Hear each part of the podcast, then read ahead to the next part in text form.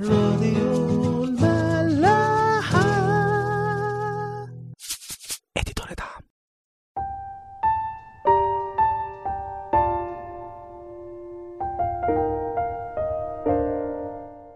مساء الخير واهلا بيكم في حلقة جديدة من عيش وملح.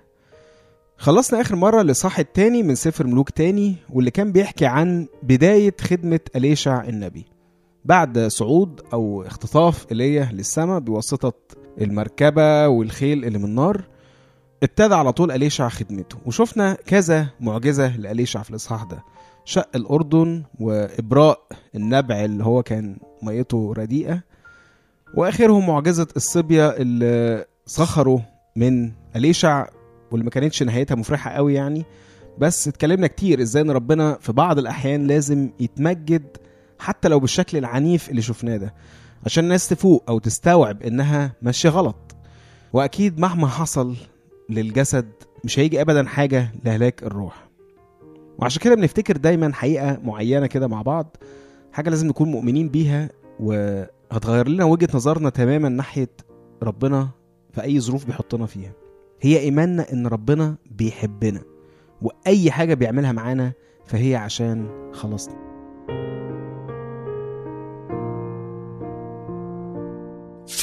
راديو ملاح. سفر ملوك تاني للصح الثالث من أول عدد.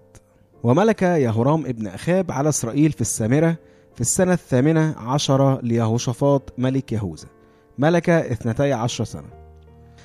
معلش هنضطر نقف هنا شوية قبل ما نكمل عشان لو حد يعني مركز في الأسماء والتواريخ وكده هيتلخبط. أول حاجة هيقول لك الله هو مش يهوشافاط كان مات خلاص في آخر إصحاح في ملوك أول. إزاي رجع تاني دلوقتي؟ بس عشان نفتكر كده إن طريقة سرد الكتاب لملوك إسرائيل أو يهوذا بتيجي بالتتابع. يعني يحكي قصة حياة الملك كلها فليكن ملك من مملكة يهوذا. وممكن يكون عدى عليه في حكمه ده كذا ملك في إسرائيل. فطبيعي بقى لما يجي يحكي قصة الملوك دول بتوع إسرائيل هيجي يذكر الملك اللي مات ده. عشان وقت الملك بتاع إسرائيل ده الملك بتاع يهوذا كان لسه عايش. ففي حالتنا هنا آه هو يهوشافاط مات بس وقت يهورام ابن أخاب يهوشافاط كان لسه عايش. طيب هيجي واحد مركز أكتر يقول طب ما في الإصحاح الأولاني من ملوك تاني قال لنا إنه بعد ما أخزيا ابن أخاب ملك إسرائيل ما مات ملك يهورام آه بس في السنة التانية ليهورام ابن يهوشافاط معلش كمان هو ممكن اتلخبط هما الاتنين اسمهم يهورام واحد يهورام ابن أخاب في مملكة إسرائيل ويهورام ابن يهوشافاط في مملكة يهوذا. المهم إزاي بقى اتقال كده في الإصحاح الأولاني؟ وبعدين رجع هنا يقول لك في السنة الثامنة عشر ليهوشافاط ملك يهوذا. الكلام ده فعلا مظبوط وتفسيره إنه في الوقت ده الملوك كانوا بيملكوا ولادهم في أواخر حياتهم كده عشان يتعلموا ما ياخدوش الملك فجأة كأنهم بيسلموهم الحكم يعني. فيهورام ابن يهوشافاط ملك ويهوشافاط لسه عايش. فنقدر نقول إن يهورام ابن أخاب ملك في السنة 18 ليهوشافاط والسنة الثانية لملك يهورام مع أبوه. معلش يعني لو الموضوع ده كله لخبط أي حد اللي ما فهموش مش مهم قوي يتعب نفسه. اللي يهمنا أكتر دايما هو عمق القصة طبعا مش التفاصيل التاريخية دي. ميزة اننا نفهم الكلام ده بس هو عشان نربط الأحداث ببعضها ونفهم الصورة على بعضها. خلونا بقى نكمل. عمل إيه يهورام ابن أخاب ده؟ يقول لنا كده وعمل الشر في عيني الرب ولكن ليس كأبيه وامه فإنه أزال تمثال البعل الذي عمله أبوه. إلا إنه لصق بخطايا يربعام ابن نباط الذي جعل إسرائيل يخطئ لم يحد عنها عادي وزي كل ملوك إسرائيل يهورام كان ماشي ورا مؤسس مملكته اللي هو يربعام ابن نباط واللي بعد كل مملكة بوجه عام عن عبادة ربنا. اللي مش فاكر أو مش عارف هو في أول ملكه راح عامل عبادة موازية عشان الناس ما تحتاجش تروح للهيكل اللي في أورشليم اللي هي عاصمة مملكة يهوذا. فراح عامل عجلين ذهب والناس بقت تروح تتعبد في الهياكل دي بدل ما يروحوا أورشليم. وبالتالي بقى يقدر يسيطر على المملكة بشكل أكبر. فبالرغم إنه أزال تمثال البعل بتاع أبوه بس برضه هو ما صلحش المشكلة من جدرها إن هو ينزع بقى كل العبادات الغريبة من مملكته ويخلي الشعب يرجع يعبد ربنا في أورشليم من تاني. وده غالبا طبعا لنفس السبب بتاع يروبعام إن هو يفضل مسيطر على المملكة بتاعته. كان قرار كبير قوي إن هو يقول لأ خلاص مفيش أي عبادات هنا ولازم كلنا نروح نعبد ربنا في أورشليم. طبعا سيطرته على المملكة كانت هتروح وملكه كمان يمكن يقع. بس يعني في جميع الأحوال برضو الحق يتقال اللي هو ذكر الكتاب إن هو كان أحسن حاجة بسيطة من اللي قبليه. وعلى الأقل شال تمثال البعل. وهنشوف كمان بعض المظاهر الكويسة اللي كانت عنده وإحنا بنقرأ. نكمل. وكان ميشع ملك مؤاب صاحب مواشي. فأدى لملك إسرائيل مائة ألف خروف ومائة ألف كبش بصوفها وعند موت أخاب عصي ملك مؤاب على ملك إسرائيل. بيحكي يعني القصة من الأول إن هو مملكة مؤاب كانت بتتبع ملك إسرائيل وبعدين الملك بتاعهم عصى على ملك إسرائيل زي انفصل عنه. ولنا وخرج الملك يهورام في ذلك اليوم من السامرة وعد كل إسرائيل. عايز بقى يرجع الملك ده. فعمل إيه بقى؟ وذهب وأرسل إلى يهوشافاط ملك يهوذا يقول قد عصي علي ملك مؤاب فهل تذهب معي إلى مؤاب للحرب؟ فقال أصعد مثلي مثلك شعبي كشعبك وخيلي كخيلك. نفس الغلطة اللي عملها يهوشافاط قبل كده مع أخاب أبو يهورام. بيكررها تاني مع يهورام ابنه إنه يحط إيده في إيدين ملك إسرائيل وبدون الرجوع لربنا. وده لو نفتكر إن هو ما كانش عندي يعني من يهوشافاط إنما هو كان نفسه قوي إن المملكتين يتوحدوا لدرجة إن هو جوز ابنه لبنت أخاب. فهو كان بيستغل أي فرصة إنه يعني يتجدعن مع ملوك إسرائيل في أي وقت يحتاجوه فيه. فبرضه المرة دي مش بيرد يهورام ملك إسرائيل وبيروح معاه للحرب ضد مؤاب اللي هي انفصلت عن إسرائيل. نكمل. فقال من أي طريق نصعد؟ فقال من طريق برية أدوم. فذهب ملك إسرائيل وملك يهوذا وملك أدوم وداروا مسيرة سبعة أيام ولم يكن ماء للجيش والبهائم التي تبعته. ملك أدوم ده كان بيتبع ملك يهوذا. زي ما ملك مؤاب كده كان بيتبع ملك إسرائيل. فبما أن ملك يهوذا دخل الحرب فملك أدوم بيخش بقى معاهم الحرب. فقال ملك إسرائيل آه على أن الرب قد دعا هؤلاء الثلاثة الملوك ليدفعهم إلى يد مؤاب. يعني ملك إسرائيل بيتحسر إن هم الثلاث ملوك رايحين يحاربوا مؤاب وربنا بسبب العطش اللي هم عدوا بيه ده بيدفعهم ليد مؤاب كده. طبعا هو أصلا ولا ربنا دعاهم ولا هو اللي أرشدهم للسكة دي بس هو كان بيحاول يلزق الموضوع في ربنا. معلش بقى إحنا هنسيب شوية يهورام ملك إسرائيل وهنركز مع يهوشافاط. طبعا لو شفنا اللي حصل مع يهوشافاط وأخاب قبل كده هنفتكر إزاي ربنا في الأوقات دي بيقوم قارص ودن يهوشافاط عشان يفهمه غلطه وإنه ما كانش المفروض يتصرف من دماغه وبدون الرجوع ليه. لأنه هينتصر إزاي أصلا من غير ربنا؟ يعني حتى لو انت عايز تتجدعن معاهم طب ما انت رايح من غير ربنا أو من غير ما ترجع لربنا إزاي هتنتصر؟ فجدعنتك ملهاش قيمة من غير ما تدخل ربنا معاك. وده زي كتير مننا. أول حاجة نفكر فيها هي الجدعنة. وبعدين نشوف رأي ربنا إيه. أصل يمكن ربنا ما يوافقش مثلا أو يتأخر في رده كأننا إحنا يعني هنطلع أجدع من ربنا مع الشخص اللي بيستنجد بينا ده. مع إن في الحقيقة ربنا أكيد أجدع مننا بكتير. حتى مع الناس الشريرة اللي مجرد بس انها تستنجد بيه. وكنا اختبرنا ده كتير بقى في الكتاب. وآخرهم كان مع أخاب نفسه أبو يهورام. المهم يعني إن هم مشوا في طريقهم ده وفجأة لقوا نفسهم في الصحراء وكل ما يدخل خلصت. ففجأة بدل ما يكونوا رايحين حرب يعني فيها احتمال للانتصار دلوقتي هيموتوا ومش من العدو كمان لأ من العطش. حصل إيه بقى؟ نكمل. فقال يهوشافاط أليس هنا نبي للرب فنسأل الرب به؟ شوفوا على طول فهم إن هو ده ده ربنا ده قرصة ودن من ربنا فإيه لا إحنا نقف شوية كده ونجيب نبي نسأله ربنا عايز إيه. فأجاب واحد من عبيد ملك إسرائيل وقال هنا أليشع ابن شافاط الذي كان يصب ماء على يدي إيليا فقال يهوشافاط عنده كلام الرب. لا نروح له بقى ده اللي هيكون عنده كلام ربنا. فنزل إليه ملك إسرائيل ويهوشافاط وملك أدوم الثلاث ملوك راحوا لأليشع. فقال أليشع لملك إسرائيل مالي ولك اذهب إلى أنبياء أبيك وإلى أنبياء أمك. طبعا دخلة شديدة قوي بس إيه كأنه بيحط النقط على الحروف. فقال له ملك إسرائيل كلا لأن الرب قد دعا هؤلاء الثلاثة الملوك ليدفعهم إلى يد مؤاب. برضو بيقول نفس الكلام اللي قاله قبل كده إن ربنا هو اللي ودانا في السكة دي ودلوقتي هو هيسلمنا الملك مؤاب. فبيحاول يعني إيه يسخنه انه لا ربنا مش ممكن يعمل كده. فإيه؟ يتدخل في الموضوع. يعني بيحاول إن هو إيه؟ يتشطر على أليشع عشان يدخل ربنا في الموضوع. يعني بالرغم طبعا من سذاجة الموقف ده بس أكيد برضه يحسب له إن هو عايز ربنا يتدخل بأي طريقة.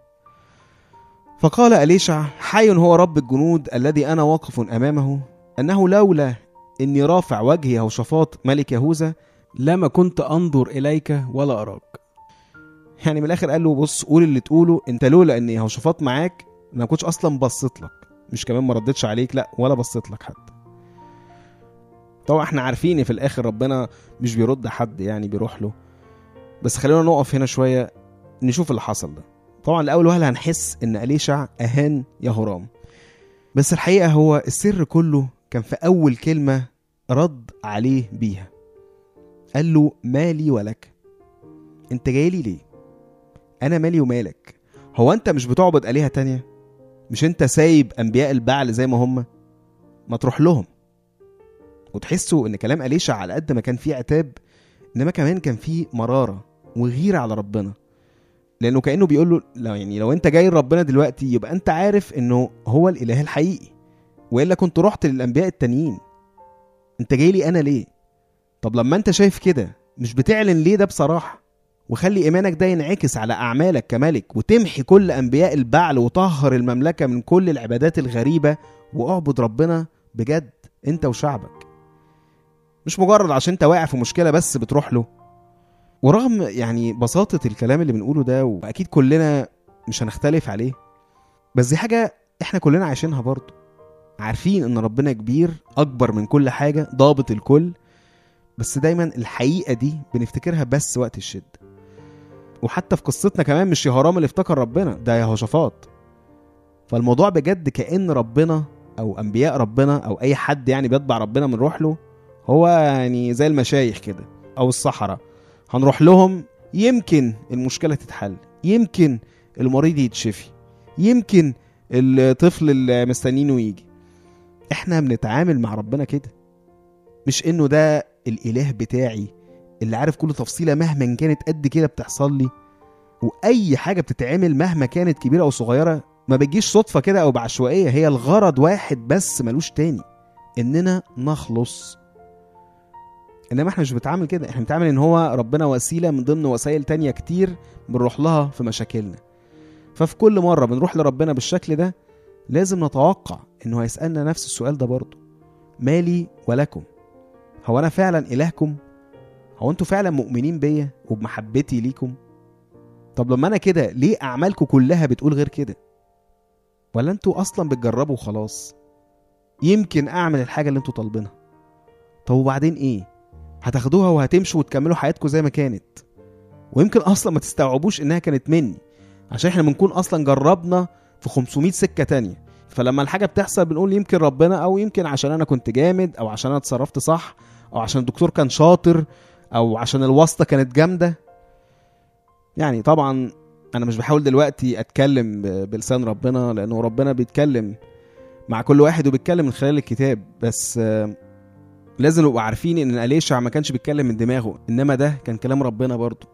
فلما أليشع يقول ليهورام مالي ولك لازم نتوقع إن ربنا ممكن يقول لنا إحنا كده برضه. ورغم كلامنا ده كله يعني ربنا متعود على كده مننا. أكيد بيحزن طبعا بس رغم كل اللي إحنا قلناه ده ورغم إن هو بيبقى في دماغه خطط تانية خالص ناحيتنا وفي أي تجربة بيبقى عايز يوجهنا ويغير حياتنا بالكامل. بس إحنا بنظرتنا الضيقة بنطلب بس الإنقاذ أو الشفاء أو العطية. ورغم كل ده برضه ربنا مش بيتأخر. مهما قال مهما تقل علينا شوية لا بينقذ وبيشفي وبيعطي. بس يا جماعة يعني اشتياق ربنا إننا نشوف بعينيه إننا نفهم إن الموضوع مش حاجة عشوائية كده وربنا بيعدينا منها. إنما في فوق كل ده حاجة أهم في مشيئته. اللي عايزانا حاجات أكبر بكتير قوي من اللي إحنا بنتكلم فيها دي. بس ممكن خطته دي يتخللها انتظار شوية أو تعب شوية أو سجن أو عذاب أو حتى موت. إبراهيم استنى إسحاق 75 سنة بس بقى أبو الأباء وربنا مش بس إداله إسحاق أو إداله نسل كبير ده إداله شعب. يوسف اتبهدل 13 سنة بيع وعبودية وظلم وسجن لحد ما بقى تاني راجل في مصر وأنقذ شعبه كله من الجوع. وحتى مع المسيح نفسه ما هو المسيح اتعذب ومات عشان يقوم ويقومنا معاه.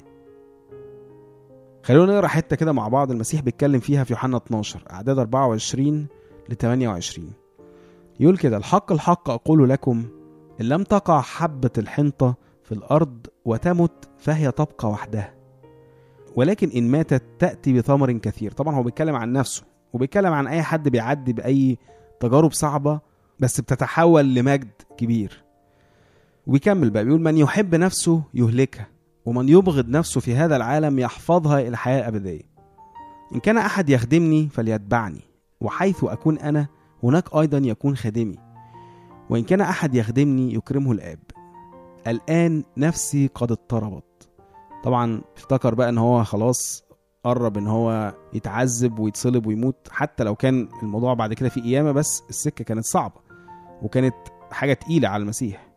فبيقول كده الآن نفسي قد اضطربت وماذا أقول؟ وشوفوا بقى الكلام. أيها الآب نجيني من هذه الساعة؟ أقول كده وبعدين تلاقيه بيرد على نفسه يقول ولكن لأجل هذا أتيت إلى هذه الساعة.